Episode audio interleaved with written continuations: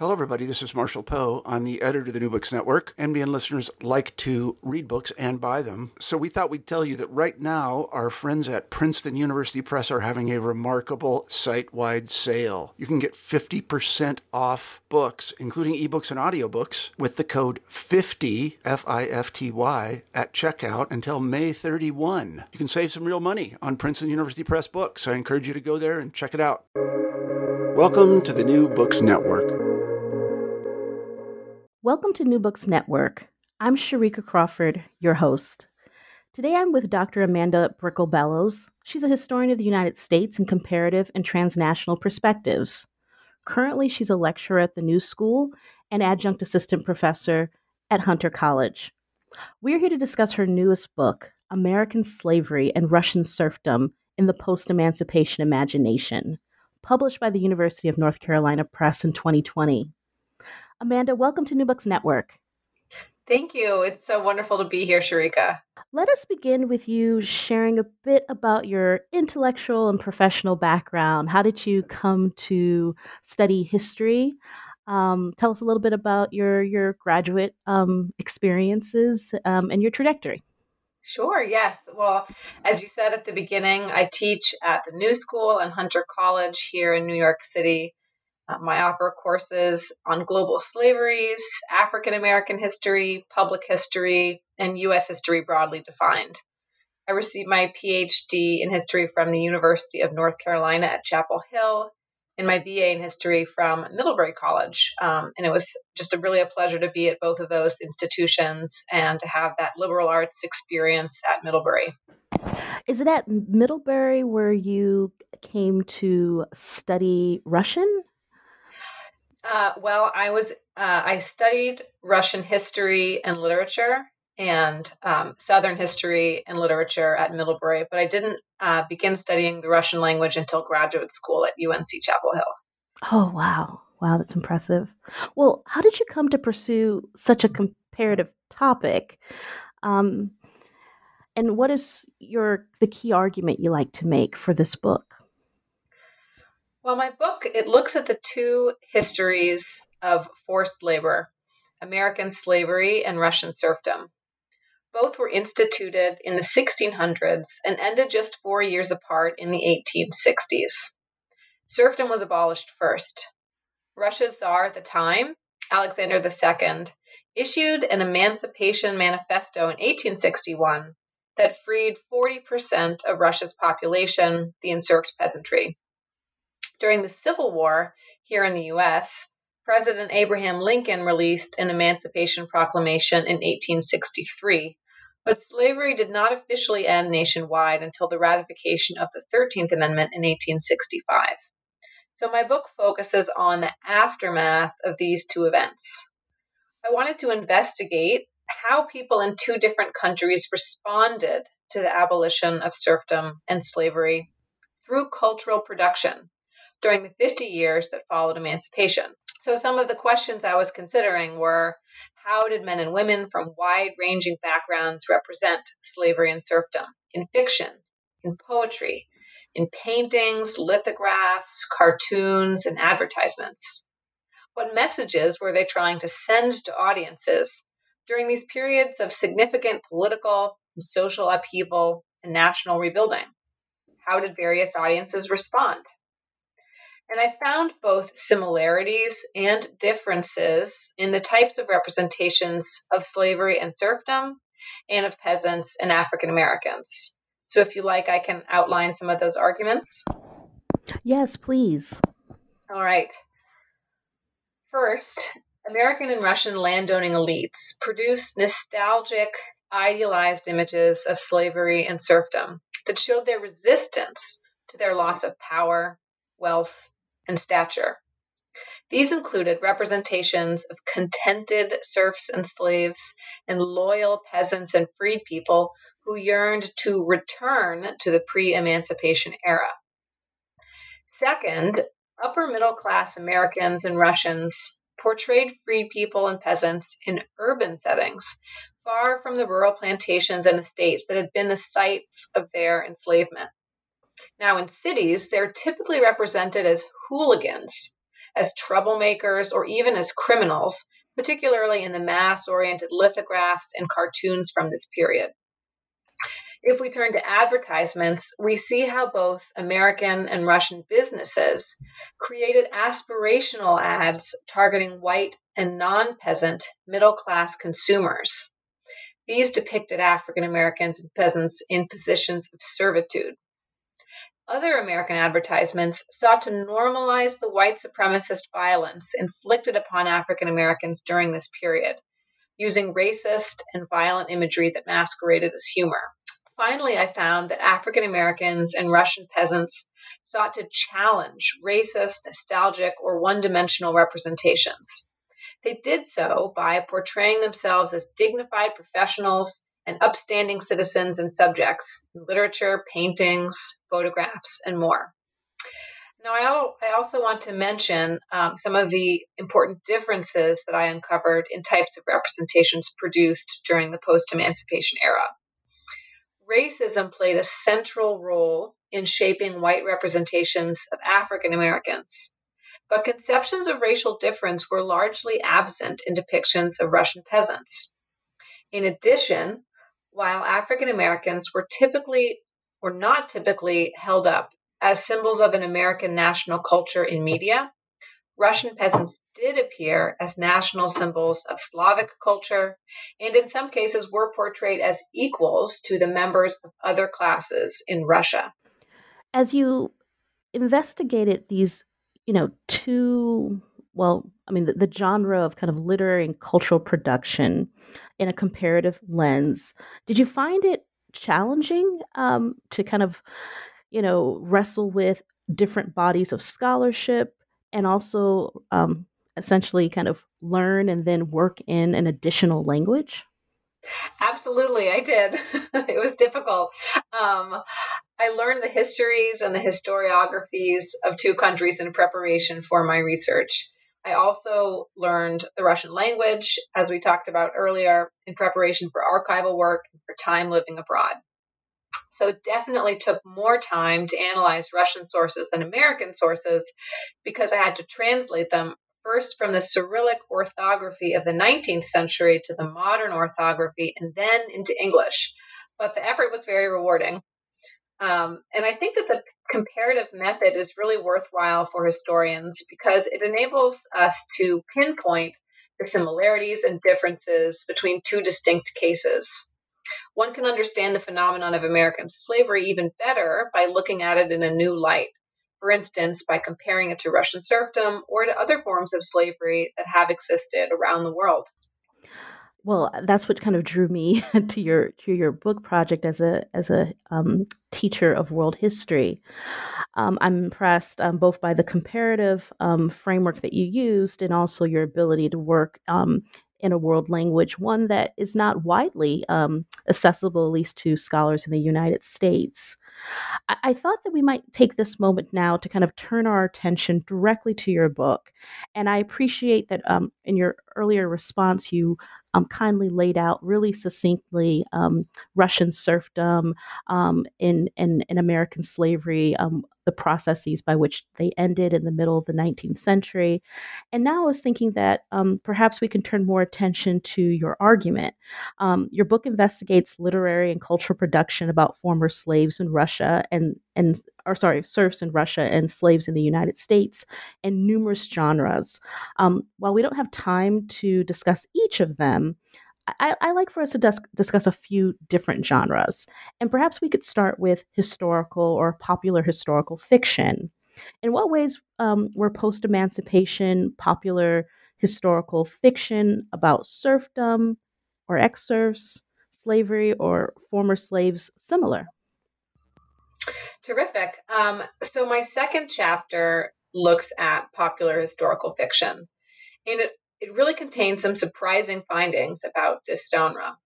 Many of our listeners might be familiar with the work of white Southern authors like Thomas Nelson Page, Joel Chandler Harris, who idealized slavery and represented free people as nostalgic for the pre emancipation era.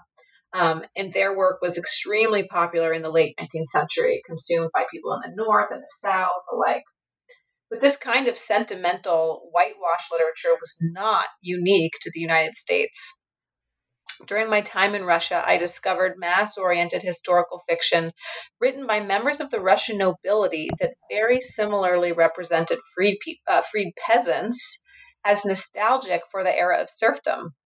19th century middle class Russian audiences eagerly consumed this rosy, idealized literature that misrepresented the history of serfdom by ignoring the physical brutality and lack of freedom inherent in serfdom, and by portraying loving relationships between aristocratic children and serf nurses, who were kind of like the idea of the mammy figure in Southern literature, were also these relationships that were very uh, close and intimate between aristocratic masters and their supposedly loyal serfs or even uh, emancipated peasants.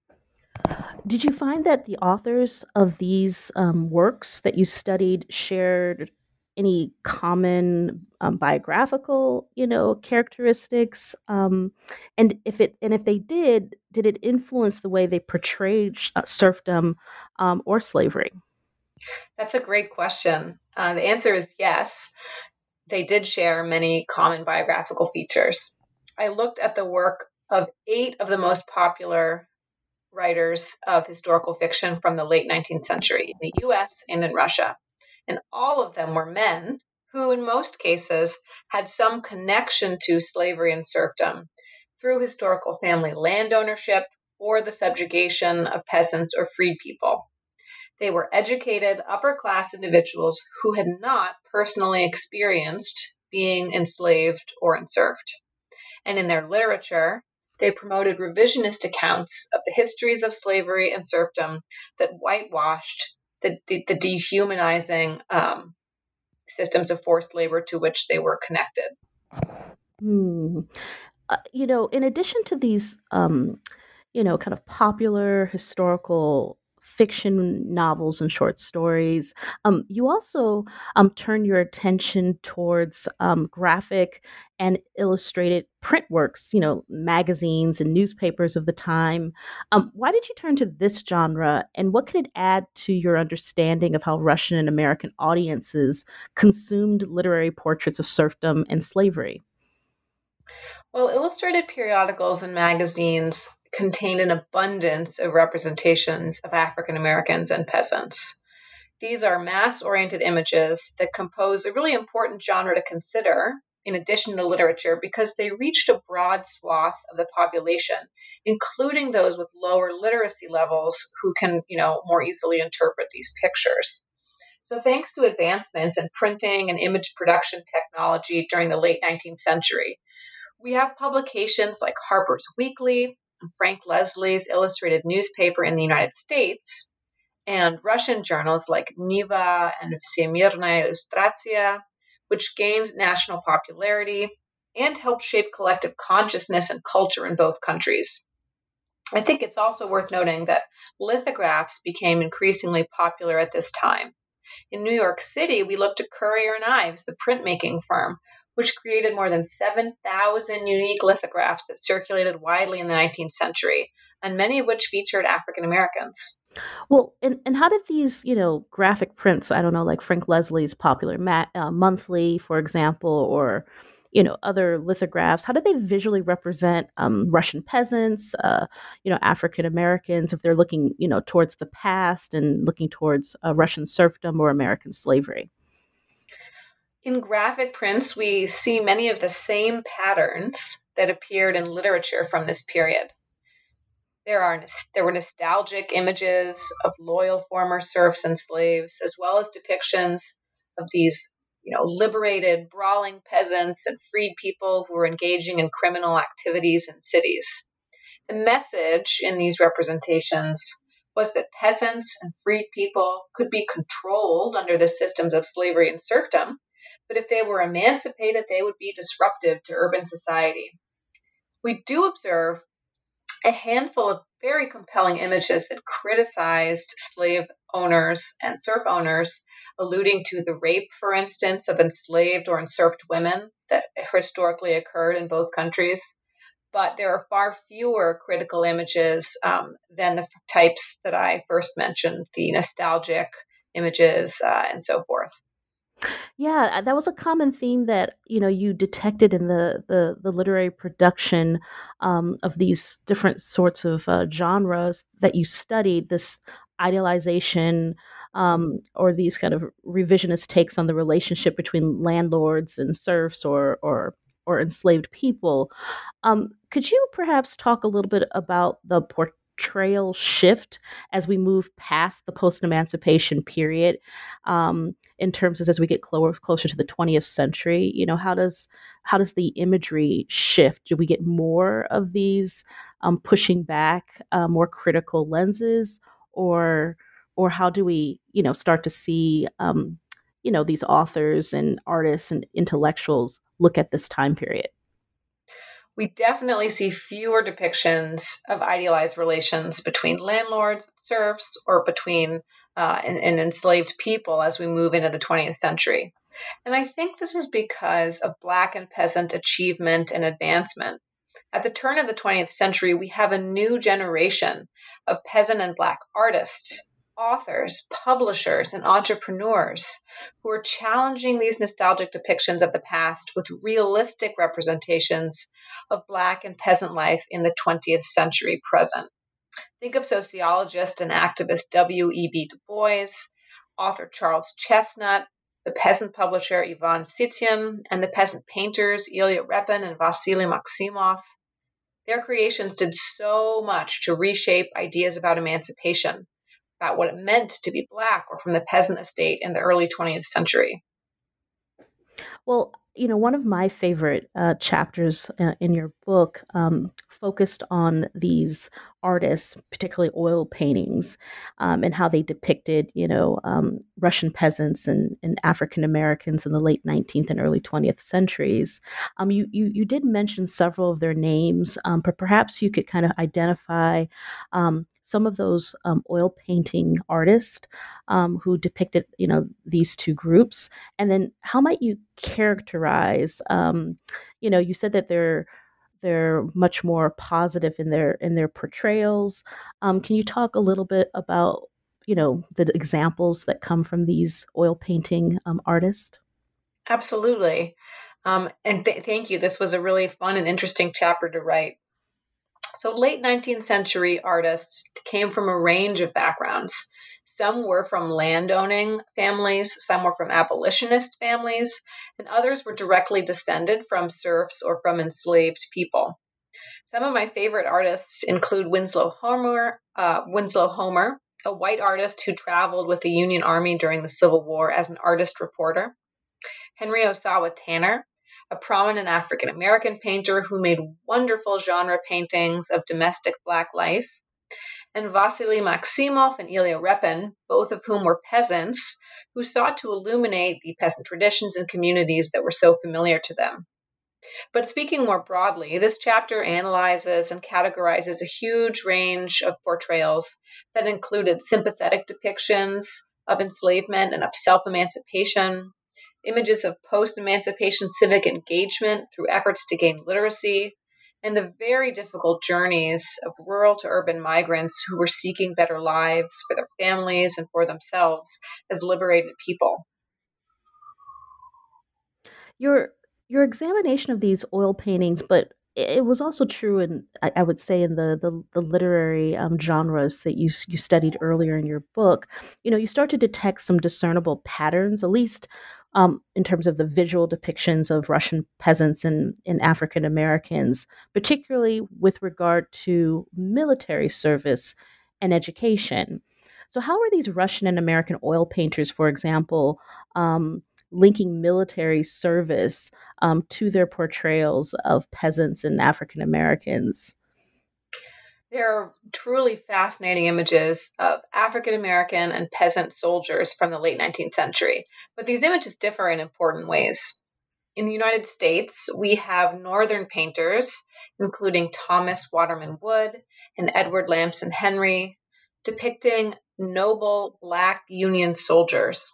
Now, these heroic representations encouraged the white public to see freed people as citizens people whose military service and self sacrifice helped defeat slavery and kept the Union together.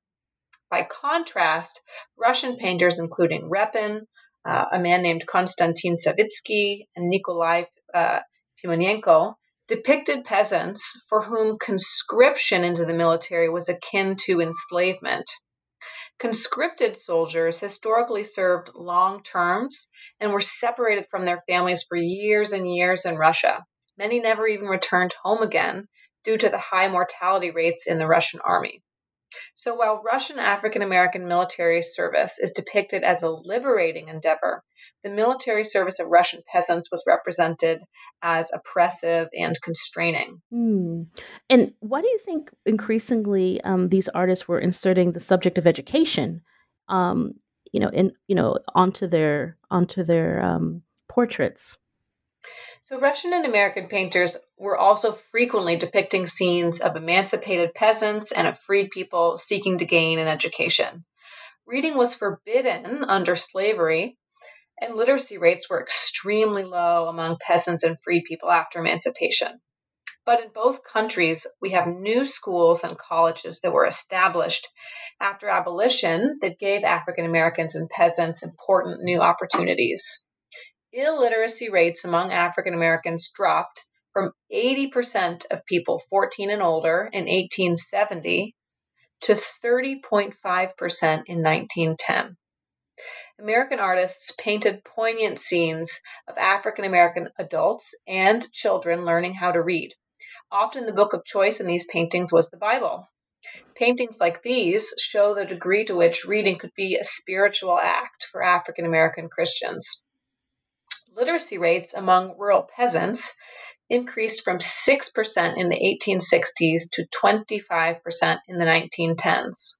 And there are charming paintings of peasant children entering the threshold of a classroom for the first time or struggling to figure out a challenging math problem on a blackboard from the 19th century. Hmm.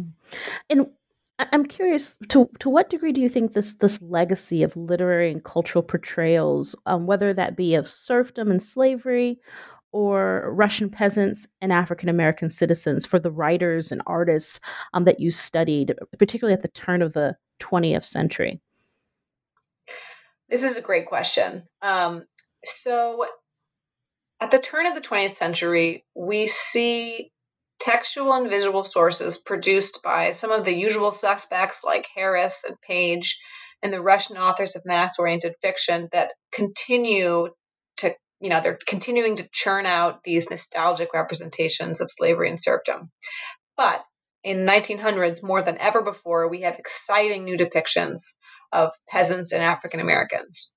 Authors like Charles Chesnutt and Kate Chopin tackled complex topics relating to interracial relationships and passing in their short stories.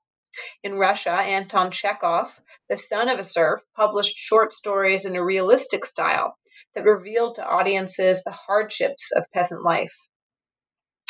So at the turn of the 20th century, I think we're seeing less nostalgia and sentimentalism and more realism uh, in the work of authors, particularly those who are peasants or who were uh, are African American. I, have been wondering. Um, I just have these, these two questions that popped in my mind as you were talking about um, some of the ways in which these these intellectuals and artists and authors are kind of thinking about um, serfdom and slavery in the past, and and how they're kind of clo- you know newly envisioning them as citizens of you know the Russian or citizens of the United States or or subjects of the Russian Empire at this point.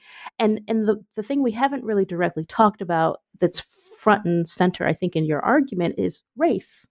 Um, mm-hmm. To what degree um, does race really distinguish um, the dif- the differences that we we see playing out in the ways in which um, these two emancipated groups are being um, constructed in the literary and cultural imagination of their mm. of their countries? That's a great question.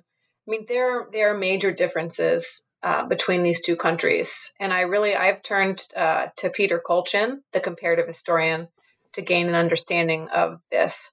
So Kolchin, in his book Unfree Labor, argues that under serfdom, you know, these aristocrats, they viewed peasants at, as part of Russian society, albeit at its lowest level, um, the, the kind of the class level, because they share with uh, the serfs the same religion, Russian Orthodoxy, the same language, and the same ethnicity.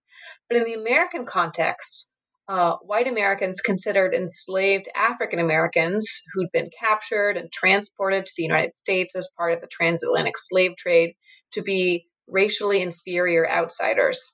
And I think after emancipation, some of those um, conceptions and constructions of difference persist. So we see racism just infusing these white representations of African Americans throughout the 19th century uh, in a way that we do not see happening in the Russian context. Mm.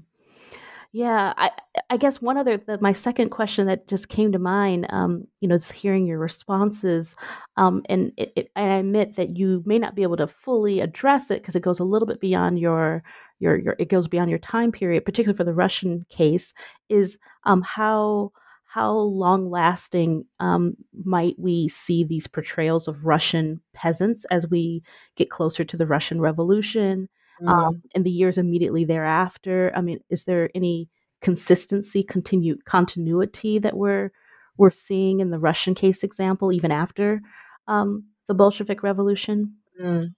Well, so the Bolshevik Revolution, the 1917 Revolution, um, the this was such a transformative period in Russian history. And I think we're going to see a, peasants being represented in new ways that are going to advance the projects of and the goals of those governments. So I think we do see a break from the past. Um, and just thinking about my time in Russia, you know, it was interesting. If you talk to people today about their family histories, to what extent do they know whether they have ancestors who've been who were serfs or who were peasants? I think, you know, that 1917 revolution was really a kind of a break. And I think there's not so much of um, a far reaching knowledge in some cases about family ancestry. Whereas here in the United States, I think we have more of an awareness um, of family histories relating to slavery and that sort of thing. So that's one, um, you know, interesting difference between the American and Russian context based on those political histories in part. Mm, yeah, it's, it's yeah, it's, it's just fascinating thinking of your work. I usually like to um, conclude my my interviews by asking um, my guest um, if they're working um, on a current or future project, and I'd be super interested in hearing um, what you might be having in mind. Oh, thanks so much for asking. Um, well, I'm working on two new projects right now, and both focus on the 19th century. So, one relates to the transatlantic fight during the 19th century for Black, whites, and women's rights, and looking at the kind of overlap there. And the uh, the other project relates to the history of American exploration. Oh wow, um, those are those are great topics, and particularly um, your your first project seems so timely, considering I think a you know the the surge in new scholarship that's kind of reinvestigating um, the role um, of the women's movement and, and, and Black American um, women participation participation in the suffrage movement. I think of uh, Martha Jones, um, her work, The Vanguard, for as one example, but there's so yeah. many more. So yeah. I, I, look forward to to reading um, what you um, produce in the in the near future with regards to both of those projects. Amanda, thank, thank you so much for agreeing to come on New Books Network.